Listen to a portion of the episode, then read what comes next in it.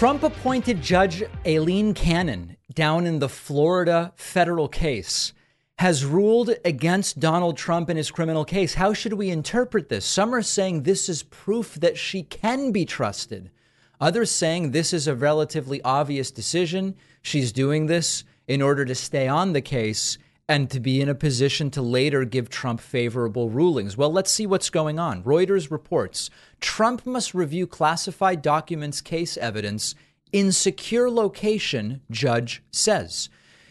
Former U.S. President Donald Trump and his lawyers may only review classified evidence in a secure place as he prepares for a criminal trial over his handling of secret documents after he left office in 2021, a judge ruled Wednesday. Trump has been charged along with aides for illegally storing troves of classified documents in his residence and lying to investigators that we knew. Trump was opposed to strict security protocols for the classified evidence as inconvenient, saying he and his lawyer should be able to look at the evidence at his home in Mar-a-Lago. Wednesday's ruling by District Judge Aileen Cannon is a win for prosecutors who said it would be inappropriate for Trump to review classified documents at the very location where he is accused of illegally and haphazardly storing them. Think about that. What Trump wants is to review evidence in the case about him illegally having classified documents at Mar-a-Lago by reviewing those documents at Mar-a-Lago where he illegally had them to begin with. It's like, hey, we'd like to bring them back to Mar-a-Lago once again. The judge rightly denying that. Now, there are some media outlets like the Daily Beast praising this as if it is some kind of major victory. Trumpy judge actually rules against Trump in Mar-a-Lago case for once. So here's my thought about this right now. The fact that Aileen Cannon ruled in this way, in this particular narrow matter, does not mean that our concerns about Judge Cannon's involvement in this case are over. It does mean that Trump and his attorneys are really asking for nonsense. And it comes down to this was such an obvious decision, and yet it still took her 5 weeks to make the decision. Some are very concerned about this because, in fact, this is such an obviously ridiculous request. Let us review the evidence in question, which I had illegally at the place where I had it illegally. It's such an obvious decision for Judge Cannon that the fact that it took 5 weeks is actually more of a concern. And so the question mark now is, what is the point of all this? And is the idea here that Aileen Cannon recognizes she doesn't want to get kicked off this case? She recognizes that there is scrutiny about what she's doing because she is a known Trump appointee. And so here she's not going to throw Trump a bone because it would be too obvious and egregious and brazen, but she's going to save that for the future for something that potentially would be much more useful to Donald Trump. We don't really know the answer to that yet. Three important elements that Judge Cannon made clear in the protective order around the documents. Number one, the documents are secret, and if you even discuss the documents, I will potentially put you in jail. Will she act on it? That's a different story, but at least that's there. Number two, the documents belong to the government, period. That's it. It's not, we have them now during the trial, but they are yours. These are the government's documents. And then number three, they must be looked at in a certified skiff under supervision, not bringing them back to Mar-a-Lago. All eminently reasonable, arguably obvious decisions, but still it is a decision made against Trump's requests and Trump's lawyers. Do we think this inspires some confidence in Judge Cannon, or do we think she's biding her time before she can do something to really help Trump? I don't know the answer to that. Let me know what you think. Yet another state is suing to block the failed former president, Donald Trump, the guy who's been impeached twice, indicted 4 times, and found to be a civilly liable rapist. That's the guy I'm talking about. Yet another state is suing to try to keep him off of the ballot in 2024. This is all on the basis of the 14th Amendment to the Constitution, which we've discussed now many times. I told you that there is a lawsuit in South Florida saying Trump incited an insurrection and provided aid and comfort to those who did, and thus he is ineligible to run for president. He is ineligible to hold public office. In New Hampshire, there is a movement to look at doing the same thing and saying Trump can't be president again. And then now in Minnesota, Axios reports Trump faces 14th Amendment lawsuit in Minnesota. A liberal group has filed a lawsuit seeking to bar Trump from the ballot, citing the 14th Amendment stipulation on engaging in an insurrection. It's the second such lawsuit in less than a month, as liberal groups and state election officials want to use that 14th Amendment to block Trump's bid. The lawsuit says, quote, he is disqualified from holding the presidency or any other office under the United States unless and until Congress provides him relief. The third section of the 14th Amendment says no one should hold office in the U.S. if they have, quote, engaged in insurrection or rebellion against the U.S. or given aid or comfort to the enemies thereof. I believe it is obvious that Donald Trump did both of those things. But I really want to cut to the chase and the bottom line on these lawsuits, because so many of you have emailed me with the exact same question, very astutely realizing, you know, David, if New Hampshire bans Trump from the ballot, if Minnesota bans Trump from the ballot, if Connecticut and New York and Massachusetts and Vermont and California, if they all ban Trump from the ballot, those aren't states Trump was going to win anyway. Does it really do anything other than maybe firing up Trump voters in states that are more 50-50, swing states? And could this actually backfire by making voters in Arizona say, hey, you know what? I wasn't going to vote, but because they're blocking Trump and trying to decide for me instead of letting me decide, I'm going to go out and vote Trump in Arizona. And maybe Arizona would have gone to Biden, but instead it goes to Trump. I believe that is a very real risk. There are sometimes conflicting beliefs that we have to hold simultaneously. On the one hand, it is obvious that Trump should not be eligible to hold public office again. He did incite an insurrection, and he did provide aid and comfort to those who participated by saying he loves them, they're great, they're right to be there, but it's time to go home, that he might look at pardoning many of them. He did that. He violated the 14th Amendment. There is no question about it. At the same time, unless a bunch of red state and swing states would realistically consider barring Trump from running, this isn't going to change the outcome, because these are, for now, New Hampshire is more of a 50-50 state, although it's very few electoral votes. It's unlikely to make the difference. Right now, none of these lawsuits, even if they did succeed at keeping Trump off the ballot, would really change the electoral map and the fight for 270 electoral votes. So I'm worried about that, but also think obviously Trump should not be allowed to run. Where the balance ultimately falls certainly remains to be seen. 2024 Republican presidential candidate Chris Christie has a new idea. He is suggesting he is going to find and confront Trump on the campaign trail. If Trump won't debate and actually get on the stage and face questions and criticism from the former New Jersey governor, Chris Christie, who is the candidate most willing to criticize Trump on the campaign trail, if he won't do it, then maybe Chris Christie will go and find Donald Trump. Here's Christie saying this the day before yesterday. Take a listen. We'll go find him. And how does that work? Watch me, Paul. You think I'm going to have a hard time finding Donald Trump? You think that over the course of the next couple of months, I'm not going to find him and confront him someplace? You've known me a long time. I was a prosecutor for 7 years. It was my job to find people and confront them. So don't worry about it. I'll find them. You'll show up at an event and try to... I'm not going to tell you. I'll just make sure you're there, Paul.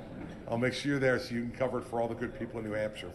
Listen. This is a damn good idea. I am envisioning an incredible confrontation where Chris Christie just pops up and I don't even know what he says. I don't know what he does, but it sounds absolutely fascinating. In practice, would Chris Christie even be able to get close to Trump in such a scenario? I don't know the answer to that.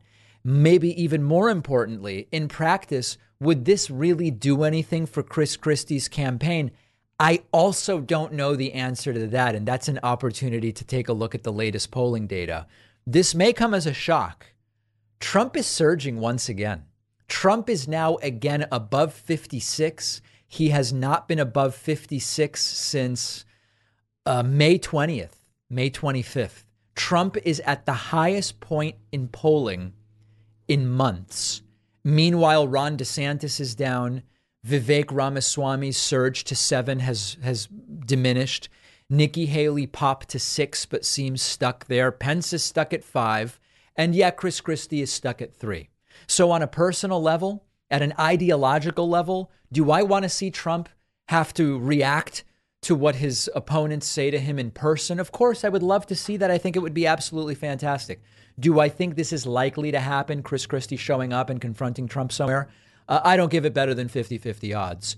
But maybe most importantly, at this point in time, can anything turn this around and make the 2024 Republican primary anything other than a Trump bloodbath? I don't know. Rachel Bitticoffer said to us, people start paying attention after Labor Day and especially November, December, January. We are after Labor Day and Trump's lead is only growing. So where is this going to go? I am, with every passing day that Trump's lead stays or increases, I am more and more skeptical that this is going anywhere other than Trump securing the 2024 Republican presidential nomination. Maybe from jail, maybe from prison. Now, unlikely, but certainly from the middle of running from one criminal trial to another. Give me your honest thought. Leave a comment, send an email. Does anyone have a shot other than Trump at that nomination? I want to hear from you. Make sure you're subscribed on YouTube. We've got a fantastic program for you today. We're actually going to record and archive this one rather than just deleting it the way we do with most of the shows.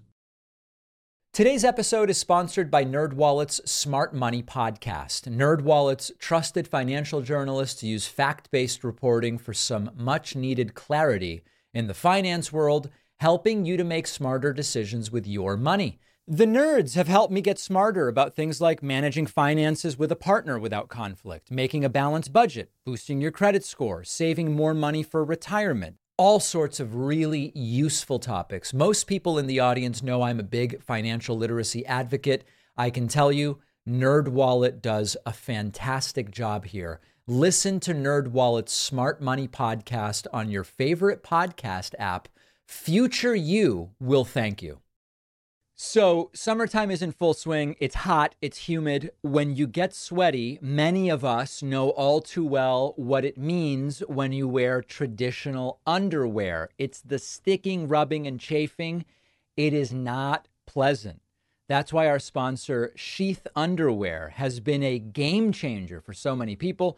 Sheath Underwear is ergonomically designed with a pouch in the front. Keep everything comfortable and separate. When you wear the Sheath Underwear, everything stays dry and cool. Instead of sticking together, you feel the air flowing. It's great. It's really something you have to try to understand. This has been my go-to underwear for years, all year round, but especially when it's hot outside. The humidity is bonkers. They have plenty of different colors and styles, something for everybody, and the sticking and the readjusting. Experience underwear comfort like you have never felt before. Try Sheath. Go to Sheathunderwear.com/Pakman and use the code Pakman for 20% off. That's SHEATH underwear.com/ and use the code Pakman for 20% off. The info is in the podcast notes. Okay, that seems like an error, so I'm going to redo it one more time. That's SHEATH underwear.com/Pakman. Use the code Pakman for 20% off. The link is in the podcast notes. The David Pakman Show continues to be supported by viewers and listeners who get a membership. You already know the right wing funds its media outlets, and it's part of why they win. The left really should do the same. Doesn't have to be me, but if you like this show, you can get a membership at joinpakman.com. You'll get the bonus show, the commercial-free audio and video versions of the show, the soundboard, invitation to members-only town halls, and so much more. Make sure to sign up at joinpakman.com. Let's go to the Discord lines at davidpakman.com/Discord. It's been an insanely busy week from the standpoint of politics and happenings of all sorts. We will start today with Stephen from Louisiana. Stephen from Louisiana, what's on your mind today? Hi, David. Can you hear me? Yes, I can. Two things, David. Firstly, obviously, earlier this week, Speaker McCarthy initiated the inquiry for impeachment for President Biden. Yes. And, you know, typically, I know you've talked about it ad nauseum, as so has everybody else in news media, but typically you have evidence and then you bring the inquiry. And many right-wing lawmakers are arguing that in order to obtain the evidence, they need to initiate the inquiry. So you know, it makes a lot of sense. And by a lot, I mean none. But the question is do you think that this political stunt and all the virtue signaling and, you know, whataboutism, do you think that this will hurt Republicans in 2024? I made the prediction earlier this week that this will hurt Kevin McCarthy in terms of his future general political aspirations. Whether it hurts Republicans in 2024 is going to depend on, number one, what comes of the inquiry, and number two, how they spin it. My prediction is they're not going to find, you know, sometimes you have to just say, what's the simplest explanation? They've looked for years for this evidence against Joe Biden. They haven't been able to find it. What's the simplest explanation? The simplest explanation is the evidence doesn't exist because he didn't do the things they're accusing him of doing. If that is the case, then it will be a question of how do they spin it? Can they justify what they did? Not to the MAGA people that are bloodthirsty for an impeachment, but just to like your average voter. And if they can, well, then it'll mitigate the damage that it does. And if they can't, then there are likely to be voters that punish Republicans for having done that. On the other hand, obviously, if they find evidence against Joe Biden, move forward to impeachment, if the prevailing narrative becomes Biden did do the things he's accused of doing by Republicans currently without evidence, then it's not going to be damaging to them. But on the assumption that Biden simply didn't do these things, I believe the damage or not that it causes will depend on how Republicans spin that they just weren't able to find the evidence. Yeah, no, that makes sense. That does. And so my second question, I'm not sure if you've seen it, but a piece written by David Ignatius earlier this week in the Washington Post, opinion piece. He said that the Biden-Harris ticket shouldn't run in 2024. You have any thoughts on that? I saw that article, opinion, President Biden should not run again in 2024. I mean, listen, there are two different questions here. Question one is, do I understand why there's no Democratic primary? And the answer is, of course I do. There is never a primary, Democratic or Republican, when you have an incumbent president running for re-election because the party says, this is our best shot at keeping someone from our party in the Oval Office. I don't like it. I would love for there to be a primary. I know why there isn't one. It's the same with Democrats and Republicans. Next question. Do I think it would be better for Democrats if Biden didn't run again and said, I was a transitional candidate. We are now going to clear the stage and clear the path. I care about outcomes. I don't want Donald Trump or Ron DeSantis or whoever from those lunatics to be president. So whatever will prevent that is what I am prioritizing. If Biden running is the best way to prevent that, then although I would like a next generation leader and someone to Biden's left, I say it's fine for Biden to run.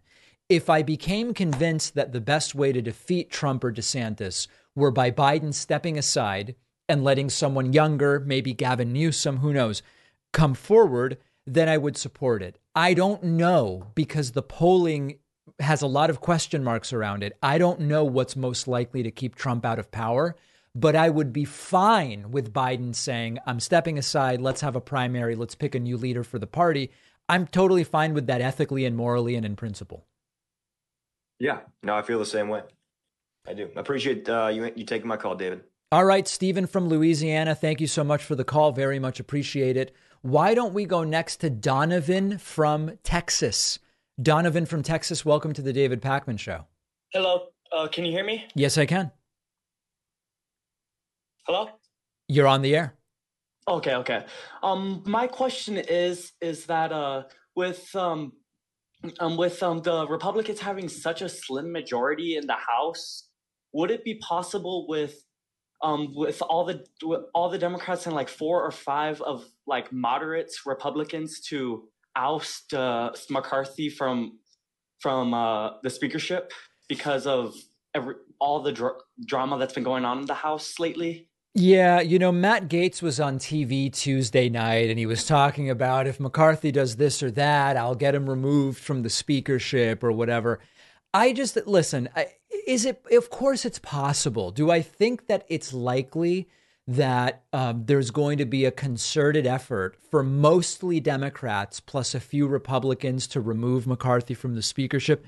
I really don't. I just don't see that as the likely event that will transpire between now and the November 2024 election. Of course, you're not wrong that mathematically, because the majority for Republicans is slim, it could happen. But I don't know. And to some degree, McCarthy, I think, is sealing his own political fate with the Biden impeachment inquiry and his general nonsense. I think on some level, Democrats would be well suited to just let the guy keep going, because here's the thing. I don't think those few Republicans will join Democrats in removing McCarthy if it means a Democrat becomes Speaker of the House, even though they don't have the majority. And so I think that it's not likely to actually come together. Well, or my thought was, with Democrats joining, like also backing like some very moderate Republican as well, to just some moderates. Like, no, I get it. I mean, listen, it's completely possible. My prediction is that it will not happen. That's the way I would put it. Okay. Yeah. Well, I do agree with Democrats just letting McCarthy do this, but at some point there will be a point where they will decide to kick him out from what he is doing, because there is a point where a line will be crossed. We will see. These are Republicans that often don't have any lines, so we'll see. But I appreciate the definitely. Call. Thank you for appreciate for letting me on, and wish a good day for you. All right, likewise, Donovan from Texas. Let's go to, where do we go next? Oh, I don't know. It's so tough to say. What about Noah from Winnipeg? Noah, welcome to the David Pakman Show. What's on your mind today? Hi, David. Can you hear me okay? Yes, I can. Wonderful. So a few days ago, you were talking about primary polling, and that reminded me of a thing that I'd heard about. When the DNC decided to move, I think it was South Carolina, ahead of Iowa and New Hampshire, that Iowa and New Hampshire might drop Biden from the ballot, and that might lead to somebody like Robert Kennedy winning by default. Was that ever like a possibility, or is it too far out to know by now? So this is the idea that, so which states? Because I don't think I saw it in the states you're talking about. Sorry if I'm mistaken. I think it was New Hampshire that was perturbed by it, that they have like a state law that says their primary needs to be first.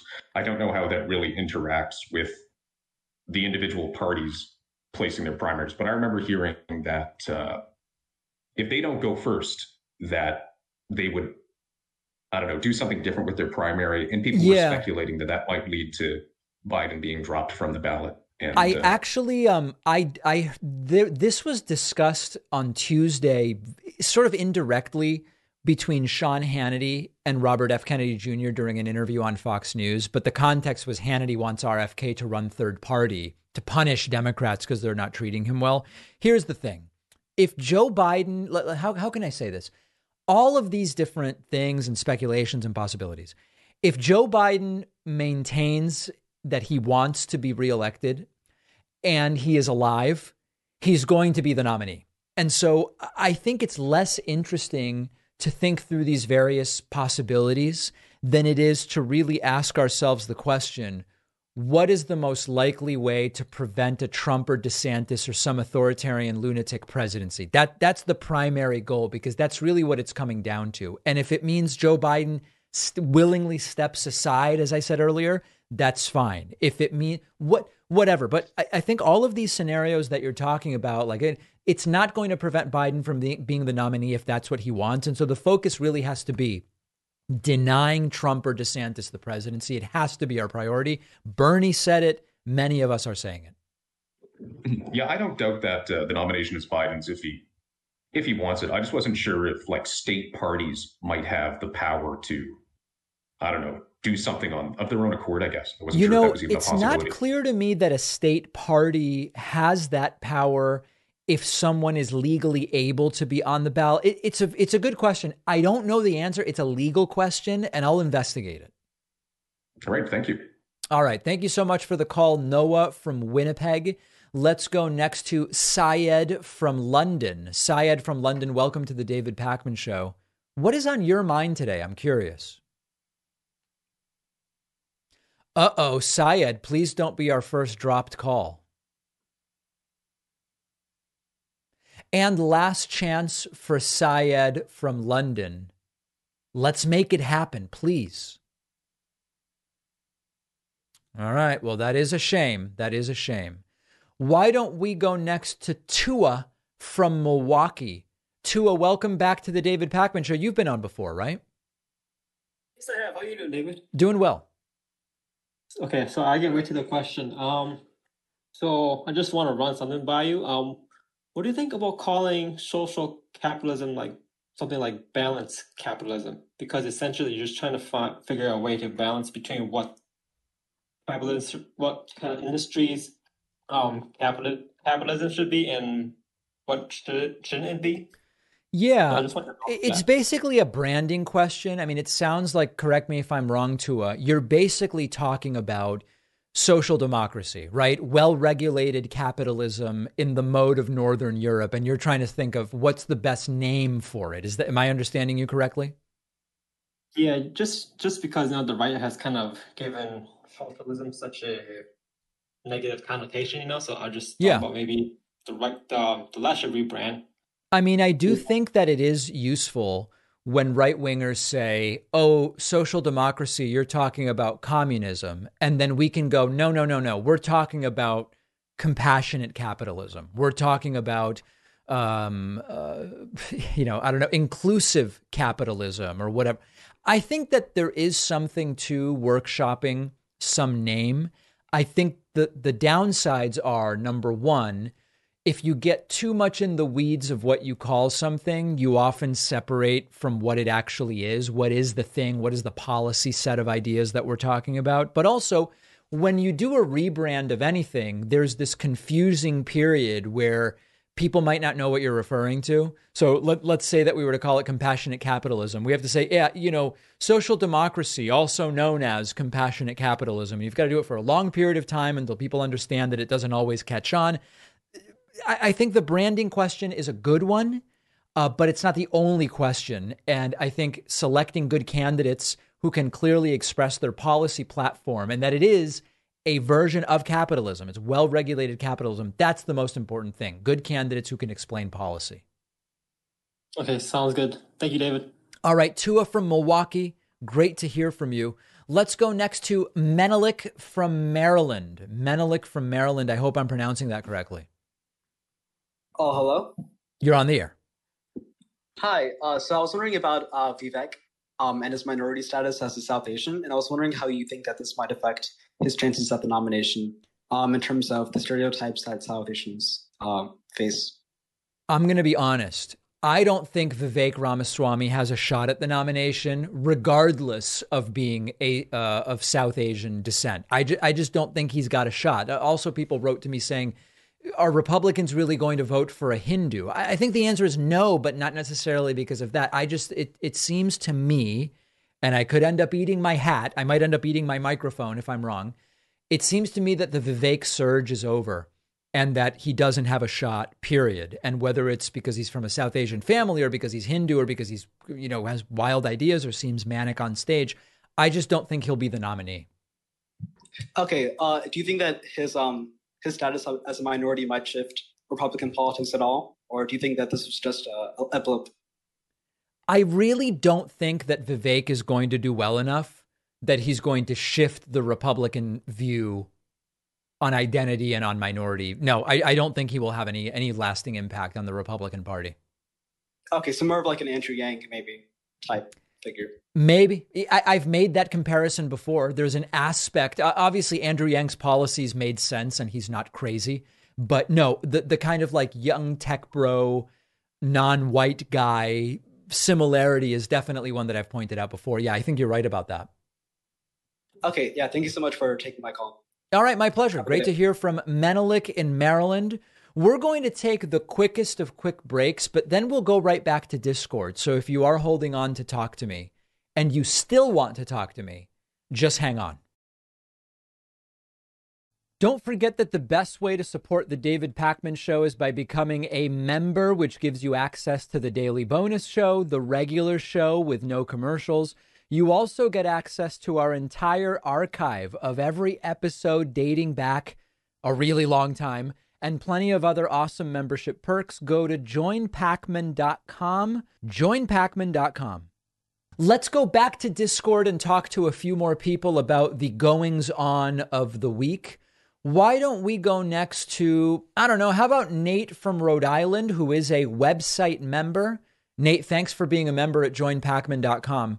If you unmute yourself, I'll be able to hear you. Curious what's on your mind today. How you doing? Doing well.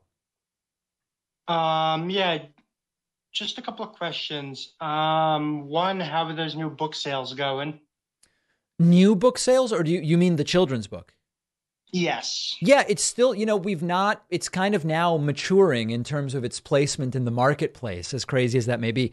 We've not really done any promotion, and we're selling about 80 to 110 books a day just based on the reputation of the book, which is insane. I mean, it's, I don't even know the total, but it's, you know, we've got to be getting close to 15,000 copies sold. It's crazy. And so you sold more than the 11,780 books then? We did indeed. We did indeed. And we're working on the sequel, which will be Think Like a Scientist. And I'll have more information about that soon. Nate, are you still there? Wonderful. Yep. Wonderful. I'll have to pick up a couple of copies. Also, one more question. Have you seen the new One Piece live action that everybody's been talking about? A One Piece, like a bathing suit? No, the One Piece animated live action. Apparently it's really good. One Piece, like P-E-A-C-E? It's essentially a new live action that's really popular based off of a really popular anime series. I know nothing about it. I'll have to investigate. We'll have to do a full deep dive. All right. Well, take it easy, David. Have a good day. All right. Nate from Rhode Island, appreciate the call. Why don't we go next to, I don't know. How about Emerson from Kansas City? Emerson from Kansas City, welcome to the David Pakman Show. What can I do for you today? Mic check. You're on the air.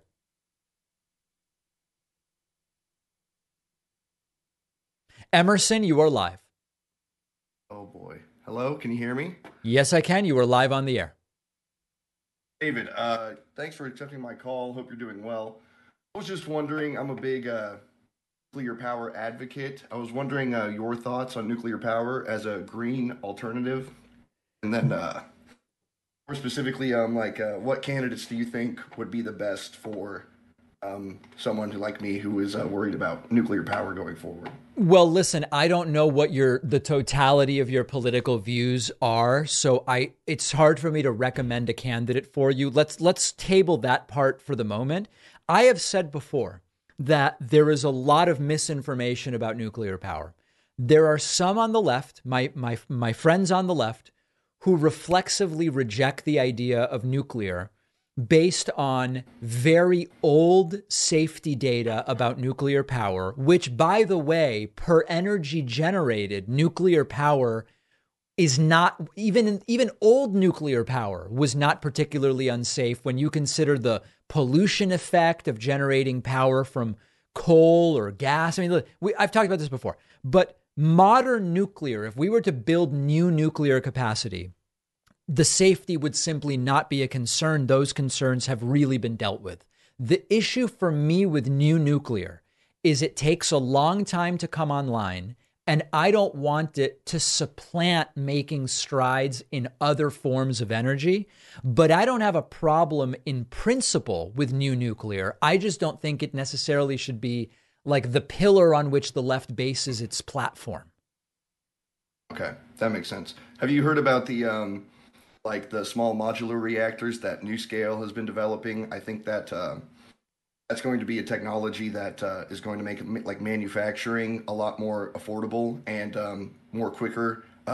It'll be able to get onto the grid a lot more quickly as well. I've read a little bit about that. These are the ones that can do, I don't remember if it was like 300 or 400 megawatts per module or something like that. But yeah, I mean, I don't know that much about it. It's all interesting to me. If there's some big thing about the small modular reactors that I'm missing that makes them terrible, or I'm sure people will write in, but I think all of this technology is interesting. I'm not a nuclear advocate, but I think the reflexive anti-nuclear instincts of some on the left are a bit overblown. Okay. And then a final question. There's been about a dozen states or so that have lifted their nuclear construction ban pretty recently, within the last year or so. Do you think that that's like a sign that the younger generation and more active voters are looking at nuclear and saying, why aren't we using this more often? And I want my state to be able to, implement this technology. It strikes me as reasonable that that's why. I don't know enough about it to say definitively, but let me research that a little more. Okay. Thank you, David. All right. Thank you so much. Emerson from Kansas City. Nuclear, always an interesting topic. Why don't we go next to Daniel from Melbourne? I don't know if that's Melbourne, Florida, or, oh, it's Australia. Daniel, welcome. And you're a website member as well. Thank you. Oh, boy. And can you hear me? Yes, I can. Oh, beautiful. I was giving you a call because we're currently going into a referendum to change our constitution to give a voice to Parliament for the Aboriginal communities. And I was actually calling to ask you two things about that. One, is there any movements in America to do a similar thing with the Native Americans? And then two, what would be the social democratic stance on such a process like that? So I'm a little bit familiar with what you're referring to. This is the Australian Indigenous Voice referendum. Is that right? Yes. And if I understand it correctly, it's basically to enshrine specific representation in legislative bodies for Australia's Aboriginal community. I mean, is that generally what it would do? Just so that they can have a representative in Parliament. So they can't make laws or change laws, but they can give an opinion to laws that are made in the Parliament. Yeah, we... this has been talked about in the United States when it comes to the Native American community. And one of the big elements of like a stumbling block has been, how do you do it? Do you do it based on the current Native American population? Well, maybe that's unfair, because part of the reason the current Native American population is so low is because of prior killing of Native Americans. Okay, well, do you do it per tribe? And the problem there is that there are so many tribes, some with very small numbers of members, that it would basically be some insane number. So very often when I hear people who agree that there should be some specific representation, and that's not everybody, but even when people agree, there's significant disagreement about the logistics. So I don't really know its prospects in the United States. I think it's a very interesting idea. There's been a counterpoint, which has been, listen, Native Americans already live in states, and so they have representation locally. They can vote for senators and members of Congress and president and all these different things. The counter to that then becomes, well, sometimes they are, I don't even know if reservation is still the politically correct term, to be honest, but that's the term I recall. Some of them are within their own systems of government on reservations, and so actually they sort of are. It is almost like a state, and therefore it does deserve representation. I'm not an expert in this issue, but I've heard interesting discussions about it. Well, and I mean, I think you've highlighted a few of the points here, because the trend was trending towards a yes a few months ago. But as it gets closer and closer, it seems to be trending in the polls closer and closer to a no, much for all the reasons you've listed there, with questions about how the actual detail of it will be executed.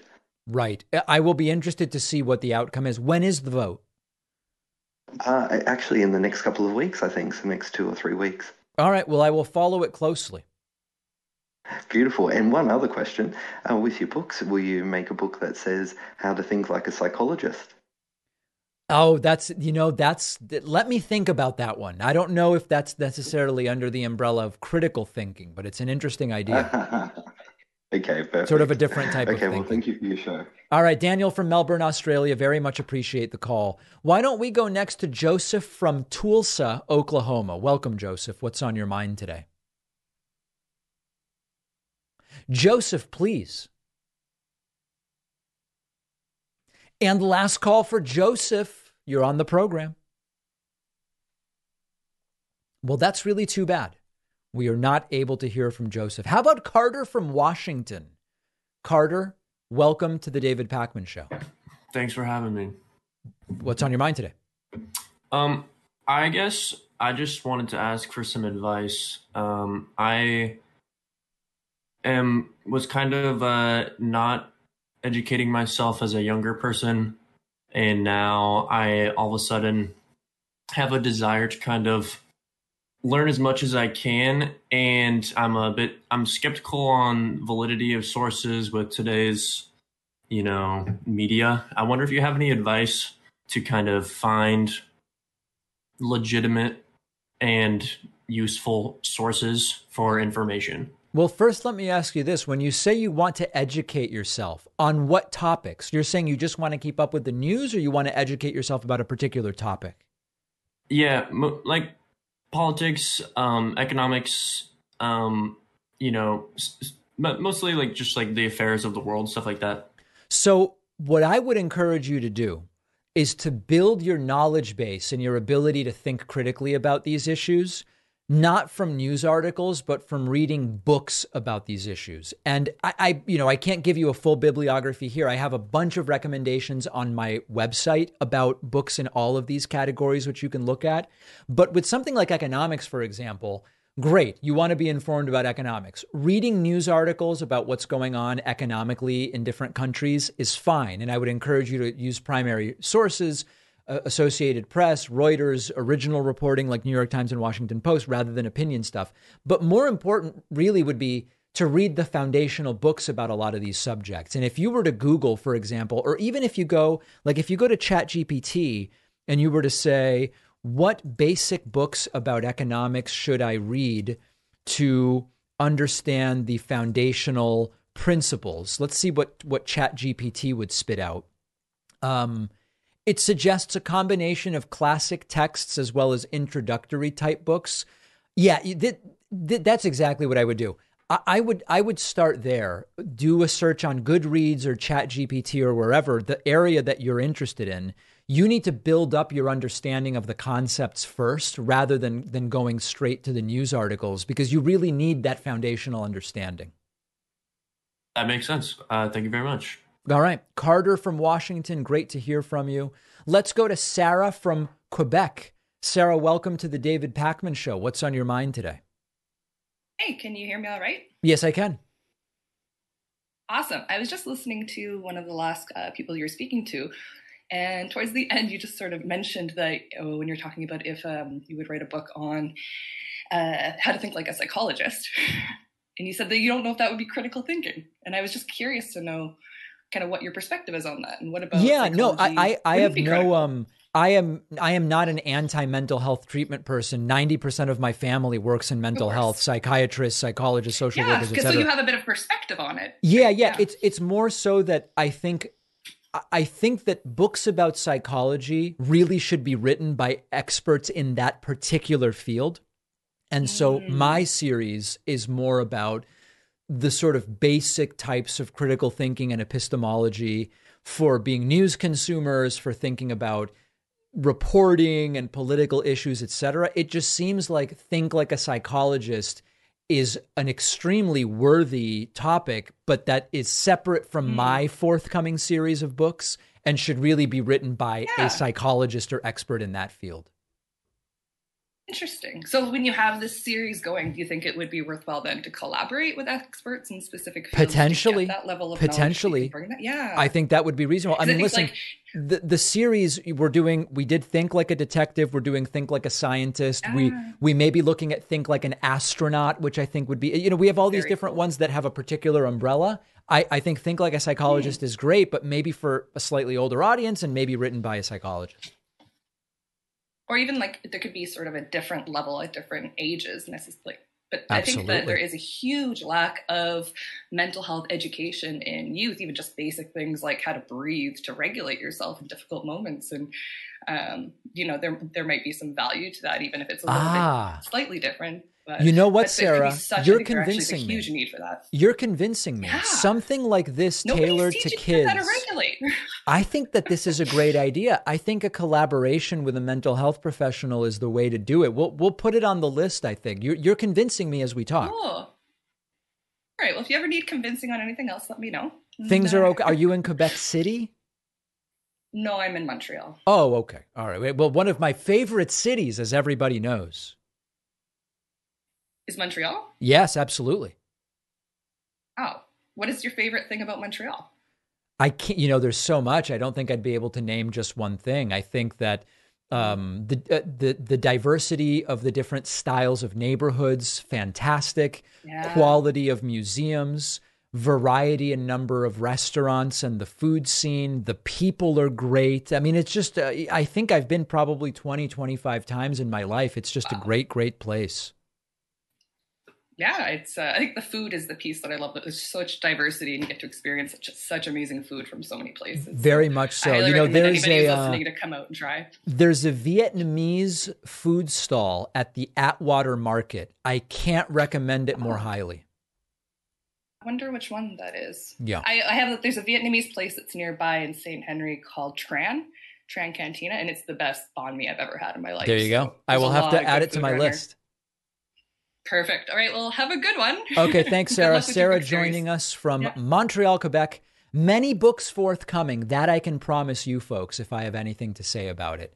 Thank you for joining me. We're going to go to a break. We'll take more calls again. Everybody relax. We will take more calls again. If you value what we do at The David Pakman Show, remember to support us on Patreon.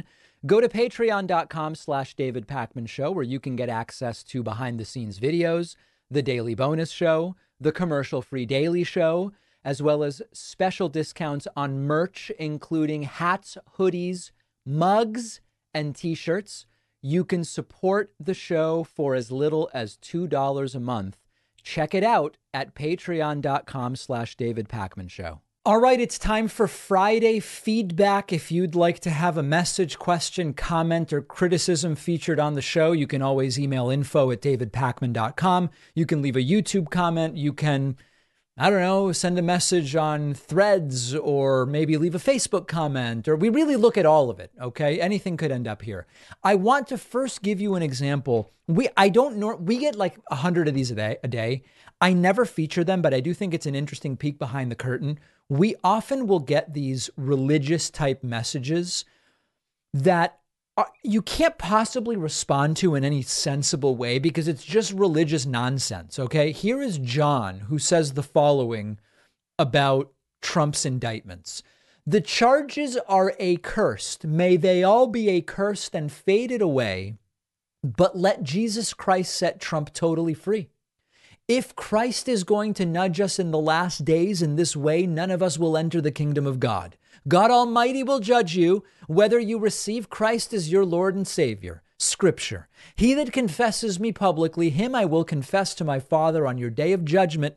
But he that denies me publicly, him I will deny before my Father on that day of judgment. May those who judge Donald Trump burn in where? Presumably burn in hell. Okay.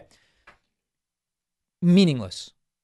That is completely meaningless to an actual conversation about political happenings in the United States of America. There is nothing there of substance. You know, whether people confess to Jesus or not, or whatever the case be, it has no place in civil government, and it certainly has no role to play whatsoever in this program, as far as the way we will talk about what is going on, what should be going on, and what we hope is going on. All right, let's go next to Mayor Singh, who says via Facebook, so many misleading narratives from the right-wing media. They are coming for your guns. They are coming for your gas stoves. They want to take your pickup truck. They want to rebuild your home. They want to take away your meat and hamburgers. They want to take away your beers, limit to 2 per week. What else? Well, there are obviously the really big ones, right? Post-birth abortions was a classic. Trump actually won is a big one. The vaccines are killing hundreds of thousands, if not millions of people. Those are three, just to name a few. But yes, Very much so. It is lie after misleading narrative after lie after lie. Toma wrote in to say, Vivek scares me. He has an annoying self-certitude of a rich libertarian making value judgments on how the rest of us should live our lives, somewhat like Trump 2.0, but with more smugness. Yeah, there is something extraordinarily smug about Vivek Ramaswamy. Some people love it. I mean, there are people who love that smug attitude. I'm better than everybody. I'm smarter than everybody, and I'm going to show it. And there are people who are responding to that and really, really like it. On the other hand, there are people who find him smug in a negative way or borderline manic in his presentation. To each their own, I guess, is what we would say. Tim House wrote in and says, remember the days when Dan Quayle had his political career end for misspelling potato? Yeah, you know, it seems so quaint.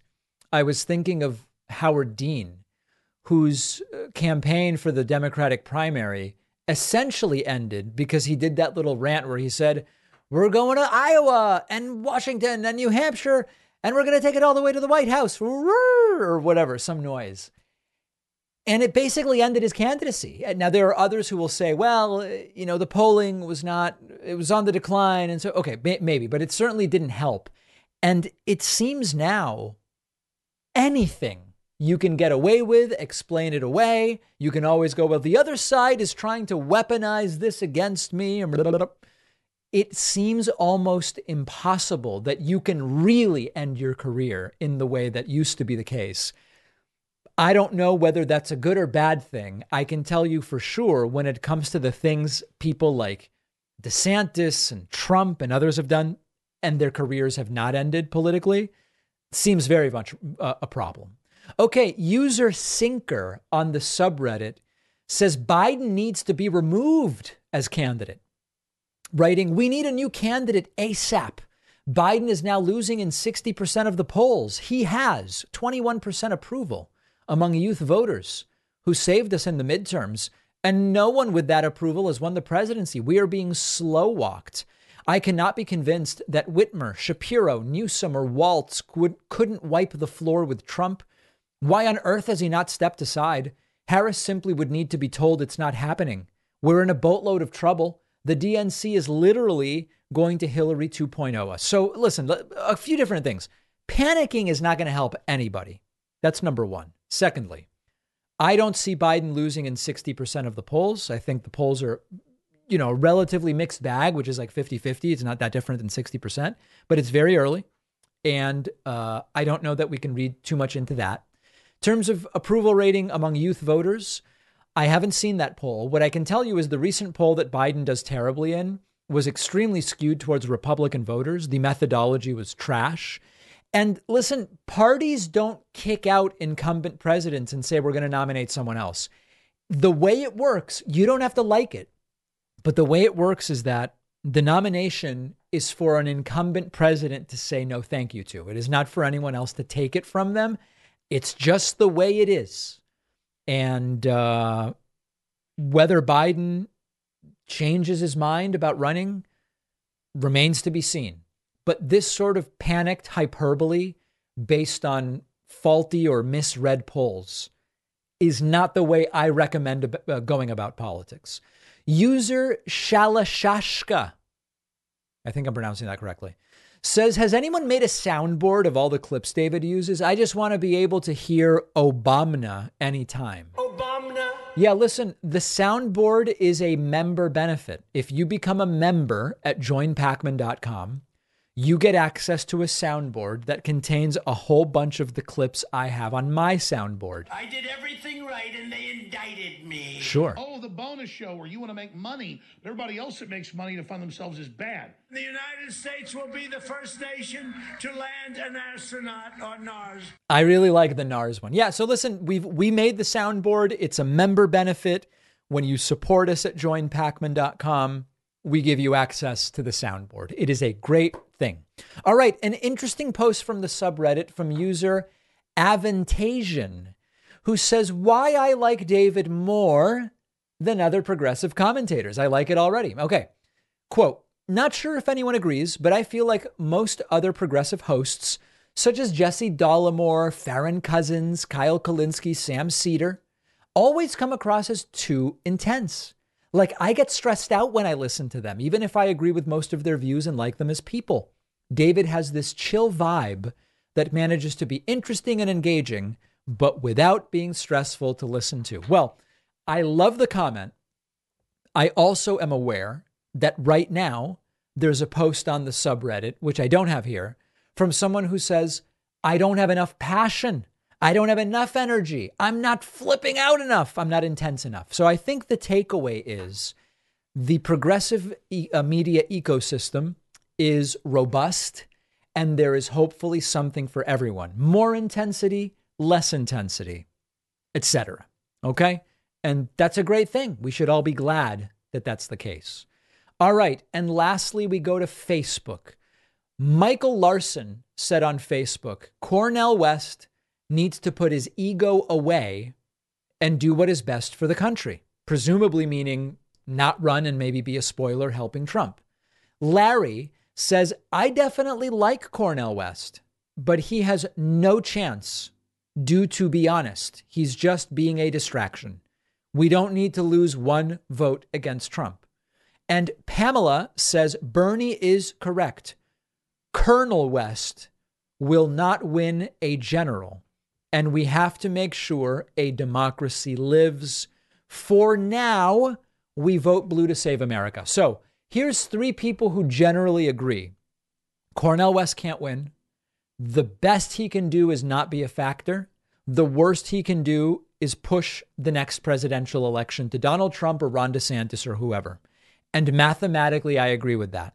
I also support third-party candidacies and believe to really get third-party candidacies engaged and viable, we need to change campaign finance, and we also need some kind of ranked choice or single transferable vote. Without that, I don't know if we will ever truly see the viability of third parties in the United States. It pains me to say it, but that's where we are. All right, make sure you are a member. You can sign up at joinpakman.com. This doesn't have to be it for the week. If you were a member, you could get the bonus show at joinpakman.com. You can use the coupon code 4years4indictments to save bigly. We'll see you on the bonus show and back here on Monday.